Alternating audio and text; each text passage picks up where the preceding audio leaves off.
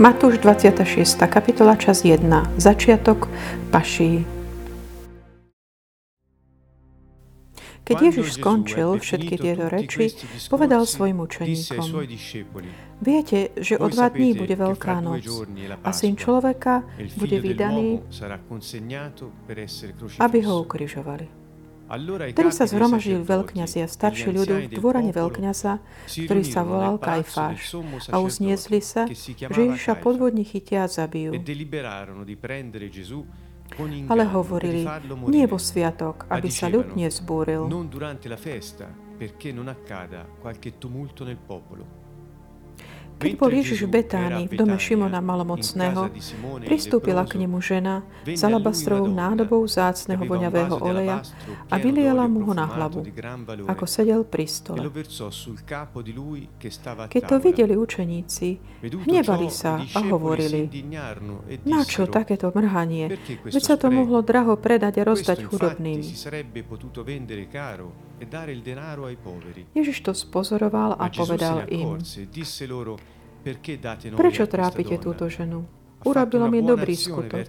Veď chudobných máte vždy medzi sebou, ale mňa nemáte vždy. Keď mi vyliala tento olej na, na telo, urobila to na môj pohreb. Veru hovorím vám, Kdekoľvek na svete sa bude ohlasovať toto evanelium, bude sa na jej pamiatku hovoriť aj o tom, čo urobila.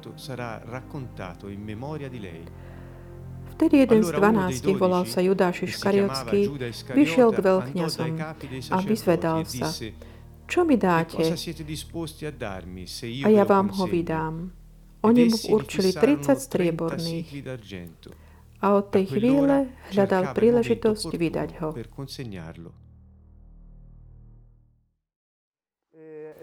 Začíname teraz kapitolu 26 Evangelia podľa Matúša, ktorá vo väčšine verzií sa nazýva ako keby umúčenie a zmrtvých stane. My ho nazveme vykúpenie kráľa Mesiáša. Proces teda, o ktorý tu ide, je vykúpenie a prechádza, taký ten, prechádza to, alebo súvisí to aj s tým, so s umúčením a smrťou Pána Ježiša Krista. A slovo vykúpenie, aby sme uviedli túto tému, taký technický pojem právnický, aj dnes má tento význam, znamená to ako keby kúpiť nazad za nejakú cenu niečo, čo mal niekto iný. Napríklad, slovo výkupné je takéto výkupné napríklad za sluhu, alebo mm, keď niečo, kto niekto druhý mal, to môžeš vykúpiť ako keby tým, že to kúpiš. Napríklad typické také výkupné za niekoho, koho uniesli.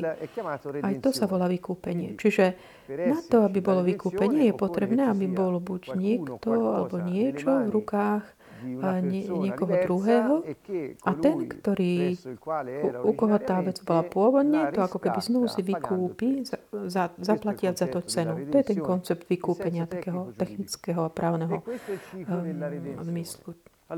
Čiže táto kapitola je taká veľmi bohatá. Začína a taká, že to vlastne otvára taký ten scenár do toho kontextu hebrejského, ktorý nemôžeme ako keby zanedbať v tomto. Keď tu začína, tak je to rozpráva, Matúš tu začína rozprávať, výklad, hovorí, že keď Ježiš a teda dokončil všetky tieto reči, ktoré sú to, čo hovoril predtým, to boli to bolo to, čo hovoril ohľadom um, posledných časov, to sú 24. a 25. kapitola. Keď toto dokončil, hovorí, o dva dní bude Paskva, teda Veľká noc. Čiže je to veľmi jasne tak, ako ustane. Marek hovorí, že chýbalo dva dní do, do Veľkej noci, kým Lukáš hovorí, že mm, ten ach, a sviatok nekvasených chlebov, ale Páskva sa približoval. Čiže nebolo tam stabilné. Čiže ten synoptická otázka, také tie uh, trioch troveniliach Matúš, Lukáš a Marek, ktorí sú takmer prekryli, nie vo všetkom, ale do, tak vo väčšine, obzvlášť čo sa týka jednotlivých faktov, Jánové evanilium nie je to, ako keby tam do toho úplne nesadne. Čiže tá synoptická evanília tam sa zdá, že ako keby nesedeli niektoré také, mm, také tie časovania v porovnaní s Jánom. Čiže pýtajú sa, že kedy teda bola táto posledná večera. Niektorí hovoria, že to bolo dva dní pred Sviatkom Veľkej noci, čiže alebo ťažko E, On povedal, eh, syn človeka bude vydaný, aby ho ukrižovali. Zdá sa mi, že to je, myslím, že tretíkrát, ak sa nemýlim, eh, kedy Ježiš ohlasuje, eh, ako on skončí svojim ohla, učeníkom. Už inak minule som mohol tak zdôrazniť to, že ak pomyslíme, že Ježiš viackrát povedal, že čo sa mu udeje, ale venium podľa Matúša je niečo, až takmer graduje, graduje sa to. Prvýkrát im nepovie úplne presne, že, čo, že bude ukrižovaný, ale že bude vydaný do rúk. Potom postupne ako keby dáva tie väčšie detaily. Nie ohľadom, také, ohľadom toho, tej kvality toho, čo sa udeje. Čiže on zomrie a zomrie na kríži. Kým na začiatku toto im nepovedal veľmi jasne. Tu vidíme veľmi jasne, že dva dní pred Veľkou nocou hovorí, viete, že toto sa bude diať, toto sa udeje. Eh, Syn človeka ty myslí seba, aj podľa eh, knihy Daniela, syn človeka je ten, ktorý Mesiáš, ktorý je v nebi sa objavuje ako podobný ľudskej podobe a pre trón Otca, ktorý mu odozdáva mm, kráľovstvo, aby ho mohol dať svetým najvyššieho. Čiže keď hovorili syn človeka, mysleli tým áno, ľudská bytosť, ktorá vzýšla z človeka, z ženy, ale znamenalo to tiež Boh, ktorý prichádza, aby priniesol kráľovstvo svojim, ktorí sú na zemi. Čiže keď on hovoril, že som syn človeka, hovoril tým, som, uh, som skutočný človek, ale aj skutočný Boh. Čiže tu naozaj tieto preklady, o ktorých sme hovorili viackrát už,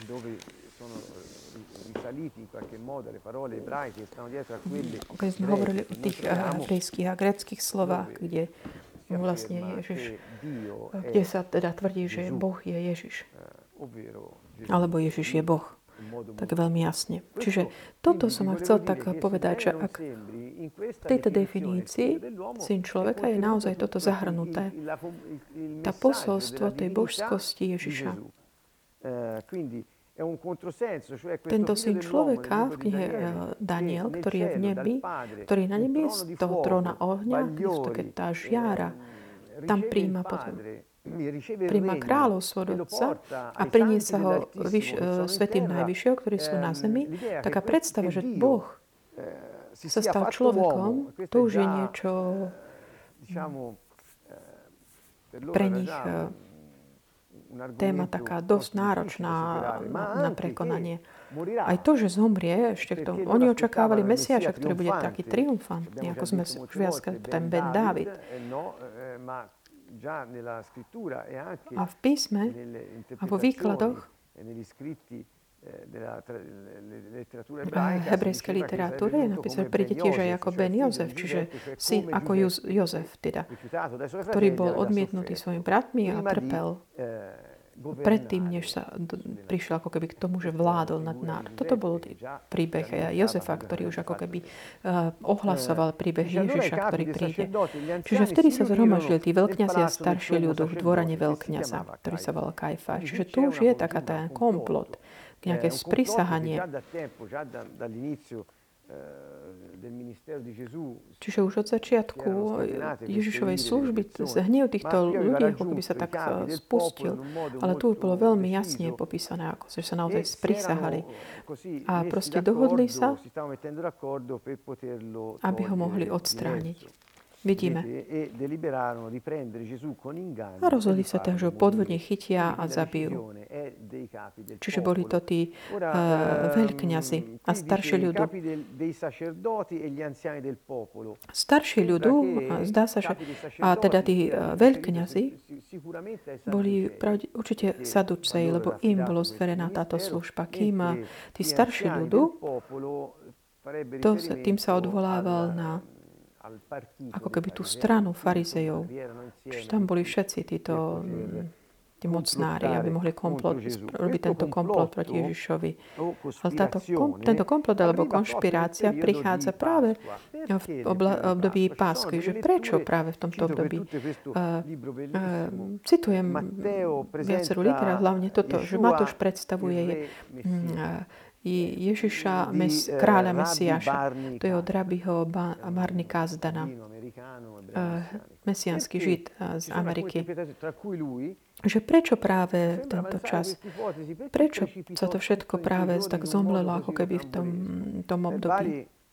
Tie viaceré okolnosti uh, vedú k takému rozmýšľaniu, že, že proste už ako by tak nakulminovalo také to, že tých tak vyrušoval svojim pôsobením. Ale ak by tie vzbúra vzblkla práve počas tej veľkých sviatkov, po Pásky, Pesach, vieme, že Hebreji majú také tri prikázané sviatky, na ktorých museli ako keby ísť do Jeruzalema a priniesť obety a prinášať svoje svoje desiatky, ako by splnili určitý predpis, to bolo uh, Pesach, práve táto, potom Sviatok Šavot, uh, Turice a Sviatok Jom Kippur, čo je um, deň takého veľkého zmierenia, vykúpenia. Čiže od vykúpenia po mesianské kráľovstvo, duch Ducha Svetého. Ako to Duch Svetý odozdáva teda na hore Sinaj a potom v srdciach ľudia odpustenie. Že to sú také tie silné momenty. A prvo, eh, prvý z týchto sviatkov na jar medzi majom a júnom bol, uh, bol teda Pascha a potom neskôr bolo september, oktober je Jom Kippur a ešte medzi tým teda Šavot.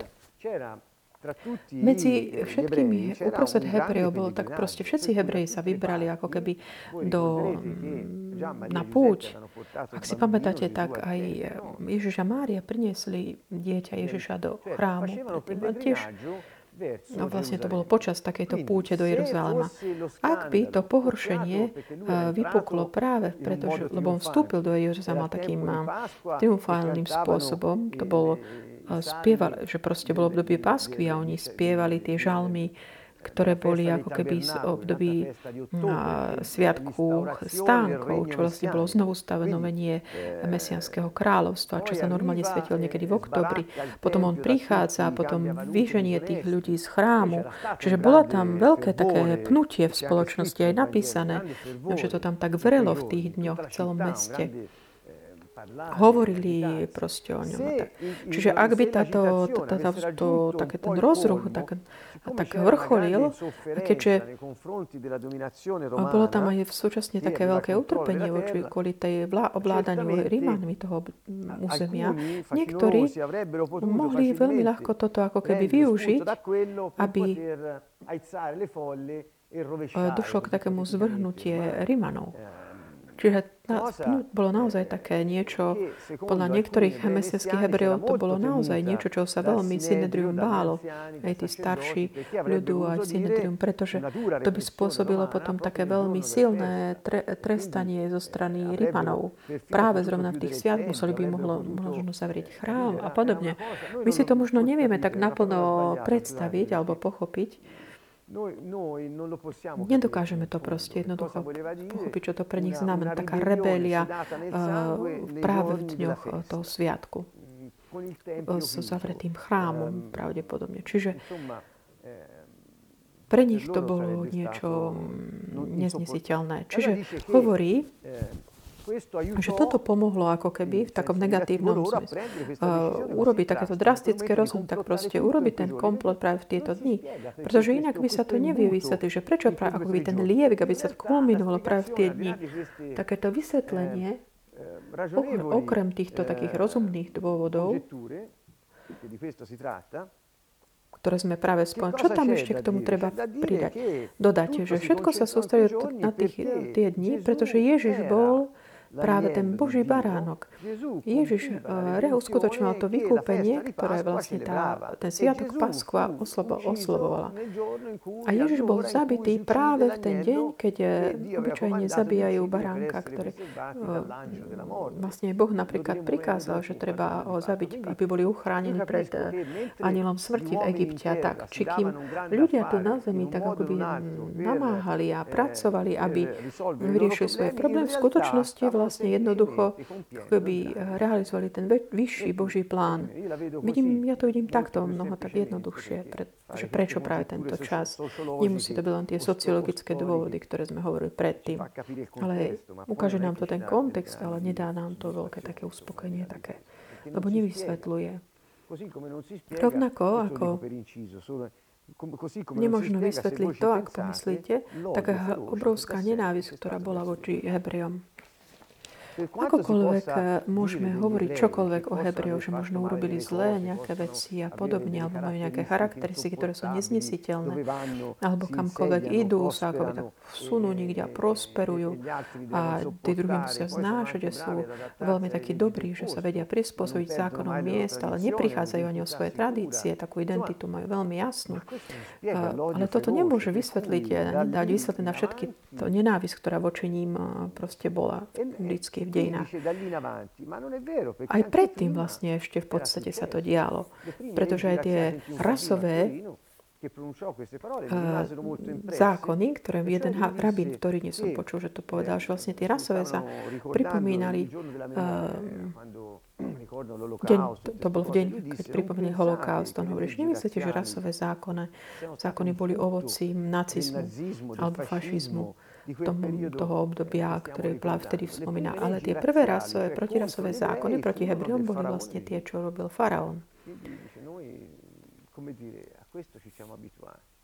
A tiež povedať, že iba potom, po Ježišovej smrti, dejiny ako keby sa tak obrátili proti ním, není úplne pravda, lebo oni kamkoľvek sa pohli, mali podobnú situáciu. A to bolo nevysvetliteľné.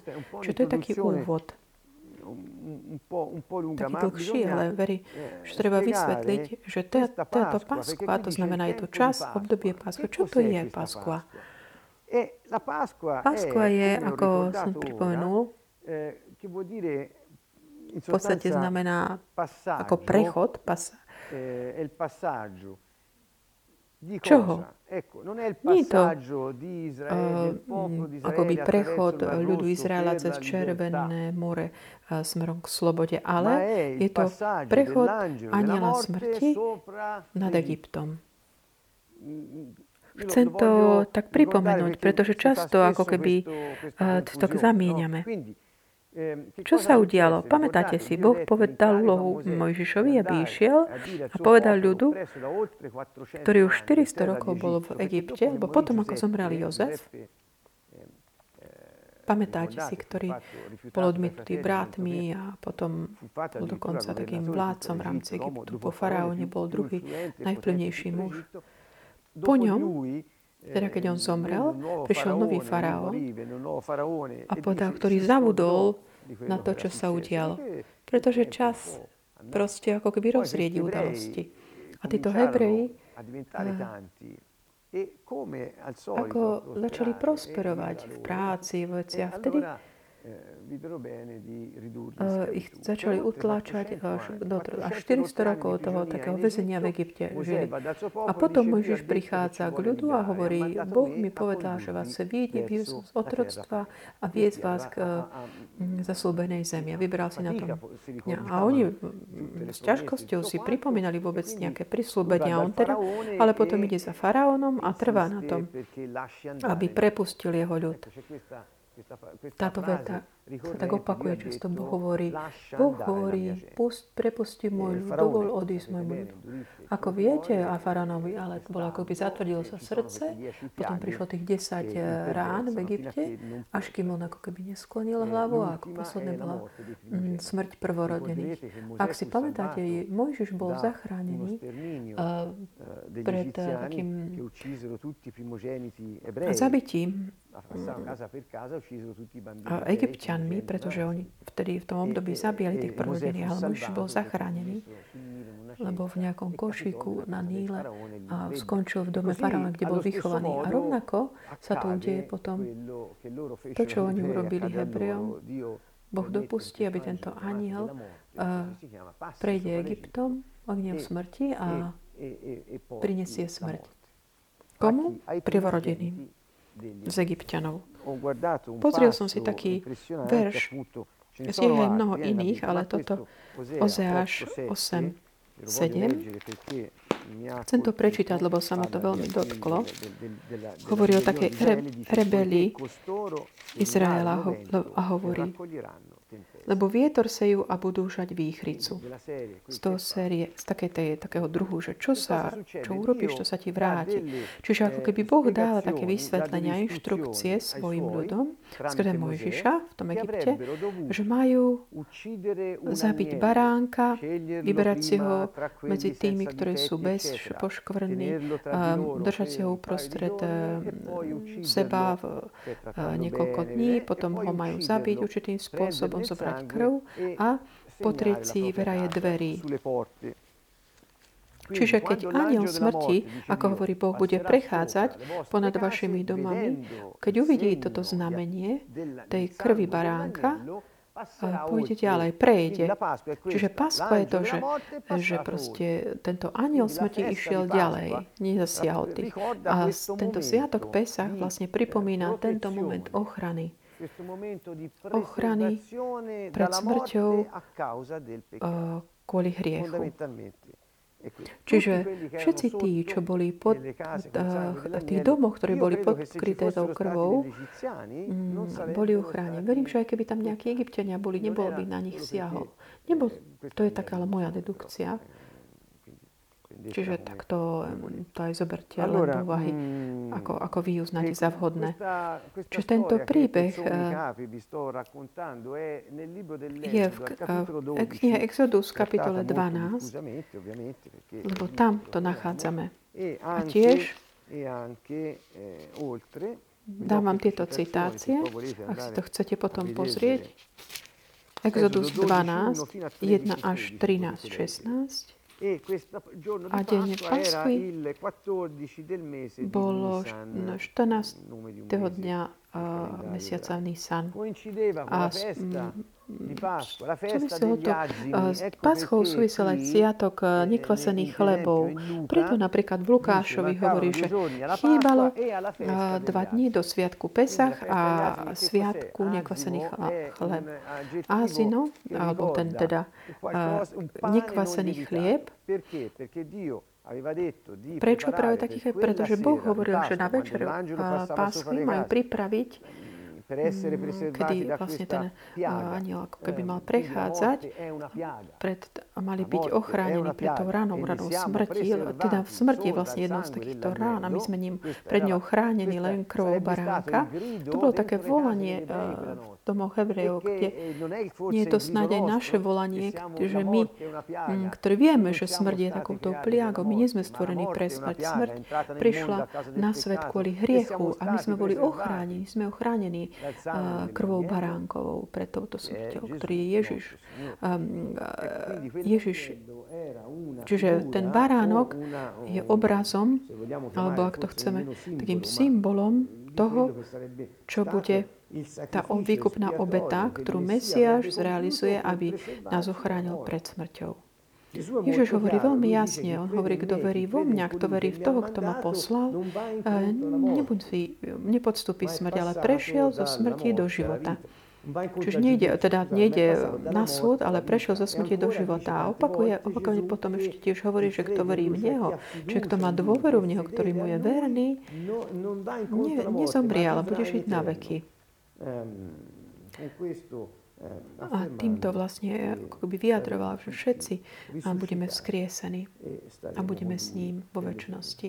Čiže tento sviatok Paskvy, teda v súvislosti s týmto sviatkom nekvasených, takže pripoje ho ten nekvasený chlieb, pretože ne, nebol čas nechať ho. Aj tu vidíme, že to je úplne, že tak všetko sa urýchlene, rýchlo, tak tie, tých rán prichádza, rany prechádzajú a zrazu Boh pohovorí, rýchlo, pripravte chlieb, lebo dnes musí sa udeje toto a toto, pripravte baránka, pripravte ho, obarte, zjedzte ho celého, nezlámte jeho kosti a zjedzte tie horké byliny a nekvasený chlieb spolu s tým. To znamená, tie, mm, tie byliny pripravujú to horkosť toho otroctva. Krv barán, a teda k meso baránka je ako keby telo toho, ktorý bol obetovaný za spásu tých, ktorí boli v tom dome a nekvasený chlieb znamenuje takú čistotu čistotu toho jedla, ktoré nám dáva život. Pretože nekvasený chlieb je ten čistý chlieb. Čiže to ádzimo nekvasený znamenalo práve toto. 7-8 dní pokračovali vlastne stále tento chlieb jedli ako na pamiatku toho, tej čistoty, ktorú priniesol, ktorá priniesla spás. Vo verši 5, kapitoly 26, títo ľudia, ktorí tam robia tento komplot proti hovoria, Hovorili, aby, že, aby sa to ne, teda ten, tá prísaha by nechytilo, že nie vo sviatok, aby sa ľud nevzbúril. Čiže je pravdepodobné, aby tá, tá, takéto, čo sme hovorili nás predtým ešte, že sa báli toho, tých nepokojov, že mal svoje podstatnenie. Iní hovoria, že chceli to urobiť skôr, lebo odstránia akúkoľvek uh, možnosť um, zbury počas tých dní. Podľa iných zase eh, ehm, či už predtým alebo potom, ale nie počas, bolo vlastne kvôli tomu, lebo ešte tam nebolo veľa tých putníkov.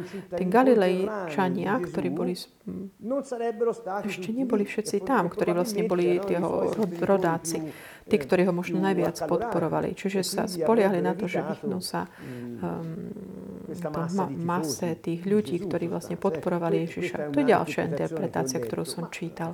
Aj tá môže byť pravdepodobná.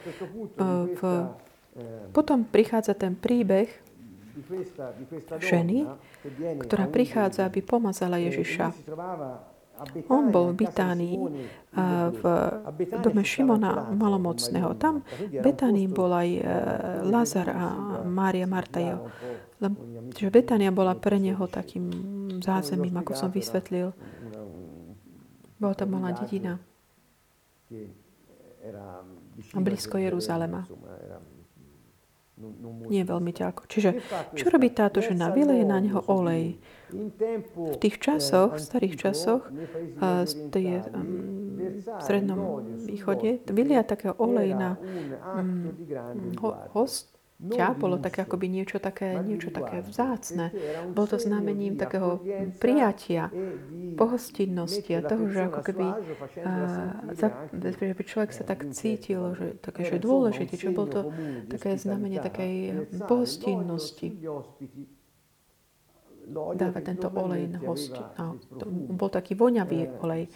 Ak čet, cestujete niekedy s ľuďmi z východu, z týchto orient, orientov, oni často majú také, niečo ste si všimli, majú aj brady tak pomazané olejom. Oni majú proste taký ten voňavý olej nosia. A stále si ho tak potierajú tú bradu týmto olejom, pretože je to taká príjemná vôňa to je taký zvyk ich. Čiže je to niečo, čo pre nás sa zdá také čudné. Keď, keby sme teraz urobili to, že niekto príde k tebe domov, vlie na teba olej, neviem ako vy, ale možno by sme na neho čudne pozerali. Ale v tých časoch to bolo niečo veľmi také, čo sa tak vážili. Veľmi. A táto žena teda neušetrí nič z toho oleja. Ten olej bol taký, je napísané, že bol čistého nárdu, veľmi zácný. To hovorí Lukáš, Matúš hovorí, voňavý. Ján v kapitole 12 hovorí, že mal hodnotu 300 donár, denárov. 300 denárov bolo prakticky ako keby mzda človeka, celoročná mzda nejakého človeka. Preto hovorili, že á, nemohli sme to radšej pre, predať a dať peniaze hm, chudobným. Nebolo to niečo ako 100 eur, ale nieko, možno 20 tisíc eur, mohli sme to dať chudobným. Ale Ježiš potom hovorí to, čo zostane taká naozaj pre mnohých taká ako keby zvláštna, lebo on sám hovorieval, že pomáhajte chudobným. On sám mal ako keby to nejakú mm, kasu, ktorú mal na starosti Judáš a pomáhali chudobným. Ale tu v tomto chvíli hovorí, že sú určité priority v živote. A v tejto chvíli tento, tento moment sa už nevráti. Ja toto chcem tak využiť. A nie niečo, že to není také, že proti tomu, že pomáhať chudobným, ale je to také pozvanie žiť život tak ako keby chopiať sa každého okamžiku Žiť ho tak naplno. To znamená využiť každú chvíľu, aj keď je taký všeobecný princíp, že pomáhajme chudobným, ale sú aj také uh, momenty uh, v živote, kedy ja žijem že niečo, čo sa nevráti, niečo, keď ja môžem napríklad ako keby pomazať Mesiaša, vtedy ja nechcem stratiť z dohľadu tie priority. Toto mňa veľa tak naučil niekedy, keď v niektorých chvíľach je to, čo je taká normálnosť, ako keby to niečo bežné má byť tak bokom, no prichádza ako keby iné priorita. Nie taká, že Ježiš, že Ježiš by bol priorita. On, Ježiš je, on dal prioritu. Nie veciam, nie váš život, ale Božie kráľovstvo a spravodlivosť Božia. To je vaša priorita. A čo to znamená? Že keď my žijeme náš život, potrebujeme byť taký vnímavý na to, aby sme využili každý moment, príležitosť, aby sme neprišli o tie momenty, kedy, ktoré už sa možno nevrátia. Prečo? Pretože Ježiš, odtedy pár dní bol, bol zabitý a nikto nebude môcť ho bude môcť, nemohol potom pomazať jeho telo. Čiže táto žena využila tú chvíľu, rozpoznala tú prioritu tej chvíli, nie tej Mesiaša, ale tej, toho momentu, všetko dala dala bokom a zobrala to, čo mala veľmi vzácne a neváhala použiť to pre pána. Toto pre mňa je také veľmi je veľké dôležité vyučovanie vyučovanie s takou, s takou bázňou to hovorím, čo ona dokonca je naplná proroctvo. A Ježiš hovorí dokonca, že kdekoľvek bude ohlasované evanilium, tam sa bude pripomínaná aj ona, to, čo urobila. A toto vlastne robím aj ja teraz večer, lebo je to je taká dôležitá životná lekcia tejto ženy, ktorá dokázala vzdať sa všetkého toho, čo, čo mal, tých vecí, aby mohla si uctiť Mesiáša, ktorý krátko na to dal svoj život. V tomto príbehu tej Márie v Betánie sú iné vyučova- ďalšie vyučovania tiež. Evangelium podľa Marka vo verši 8, kapitoly, myslím, že to je 14, hovorí Prečo ju teda trápite, túto ženu? Ona urobila dobrý skutok, mi urobila dobrý skutok, urobila mi dobre. A potom Marok hovorí, ona urobila to, čo mohla. Ako keby urobila vopred to moje, pomazala ma na, na pohreb. Lebo potom už nikto nemohol ho ironicky v takom dobrom pozitívnom, ona ako keby pomazala toho pomazaného. Post, pomazala Mesiáša, bo Mašiach, Mesiáš v hebrejčine, znamená pomazaný. Odkiaľ pochádza aj to grecké slovo Kristos, čiže pomazaný. Ona teda ako keby vyliala olej na olej, taká tá slovná hračka takýmto zmyslom. Ale hovorí to veľmi jasne. Čiže ja som dala to najlepšie, čo som mala a dala som... Bože, že ako keby dáš olej na olej, ani, to ne, ani ho nevidíš. Ako keby... Hm, zdanlivo to nemá hodnotu, ale... Hm, ona urobila teda to, čo mohla. Čiže to sú také vyučovania. Neodkladaj nič to, čo Boh ťa pozýva, aby si dnes urobil. Pretože dnes sa ti už nevráti. Rob všetko to, čo môžeš, Ako urobila táto žena? Urobila to, čo mohla. To urobila. Jeho potenciál, svoj potenciál vyjadrila. Urobilo to vtedy, keď bol ten moment, lebo už sa potom nemal vrátiť, už sa nevrátila. A urobila to aj všetko. Všetko to, čo mala, to použila. Použila všetky talenty naplno. To znamená, zobrala si ten, tú nádobu a použila všetko to, čo mala. Neváhala použiť to na... Čiže toto volám také tri zákony, potenciál, ktoré sú také dôležité, pre ktoré nám pripomenajú, že sme povolaní tak vyjadriť náš potenciál, všetky zdroje, ktoré nám Boh dáva, aby mohol tak prosperovať. Ako? A robíme všetko to, čo môžeme urobiť. Poprvé, urobíme všetko, čo môžeme. Po druhé, a po tretie, už nikdy neodložíme na, na zajtra to, čo mám urobiť dnes, aby som vyjadril svoj potenciál. Čiže v tom príbehu tejto ženy je naozaj také veľké vyučovanie pre nás. Ako žiť život efektívne a predovšetkým v takom tom správnom čase. Pomazať telo pre, na pohreb bola taká praktika normálna, bežná. A mesianskí hebreji o tom hovoria, lebo ona vlastne naplnila eh, predpis, príkaz, ktorý sme pozývaní volať. To znamená, uctiť si to telo zosnulého je niečo také veľmi dôležité. Ako keby uctiť si to telo, ktoré Boh nám dal. Čo robí Evali Hebrej? Mám tu také odvolávky od tohto rabi Kastena. Umývali telo, obliekli ho uh, do, tých, do odevu na pohreb, potom ho pomazávali olejom a rôznymi koreninami, ako keby bylinkami. Boli to aj oleje, ktoré boli pripravené aj na pomazanie Ježiša.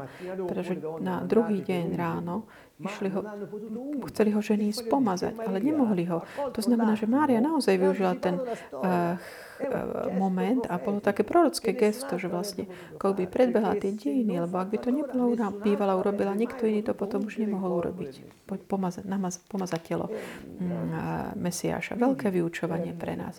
Čiže postarali sa teda o to telo, čiže umili ho, zahodili a pomazali a potom ho nechali, ako by sa rozložilo v tých hroboch ako bolo ich zvykom.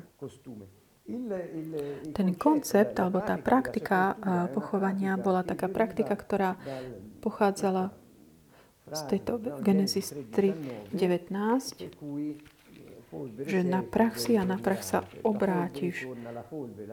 Čiže zem sa vráti kým, do zeme, z ktorej si bol zatý. Čiže preto boh, lebo Boh takto povedal. Čiže jeden z tých dvanástich, potom po ďalší verš hovorí, že jeden z nich, ktorý sa volal Judáš Iškariotský, sa pýtal veľkňazov, čo mi dáte, ak vám ho ja vydám. Čiže ako by on mal tú iniciatívu.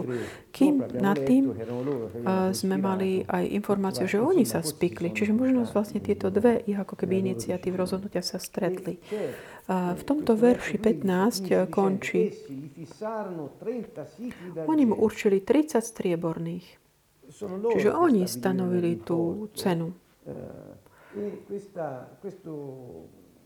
A toto pripomína také proroctvo, ktoré sa tiež tu realizuje. Pripravil som pre vás taký text s väčšinou proroctiev ohľadom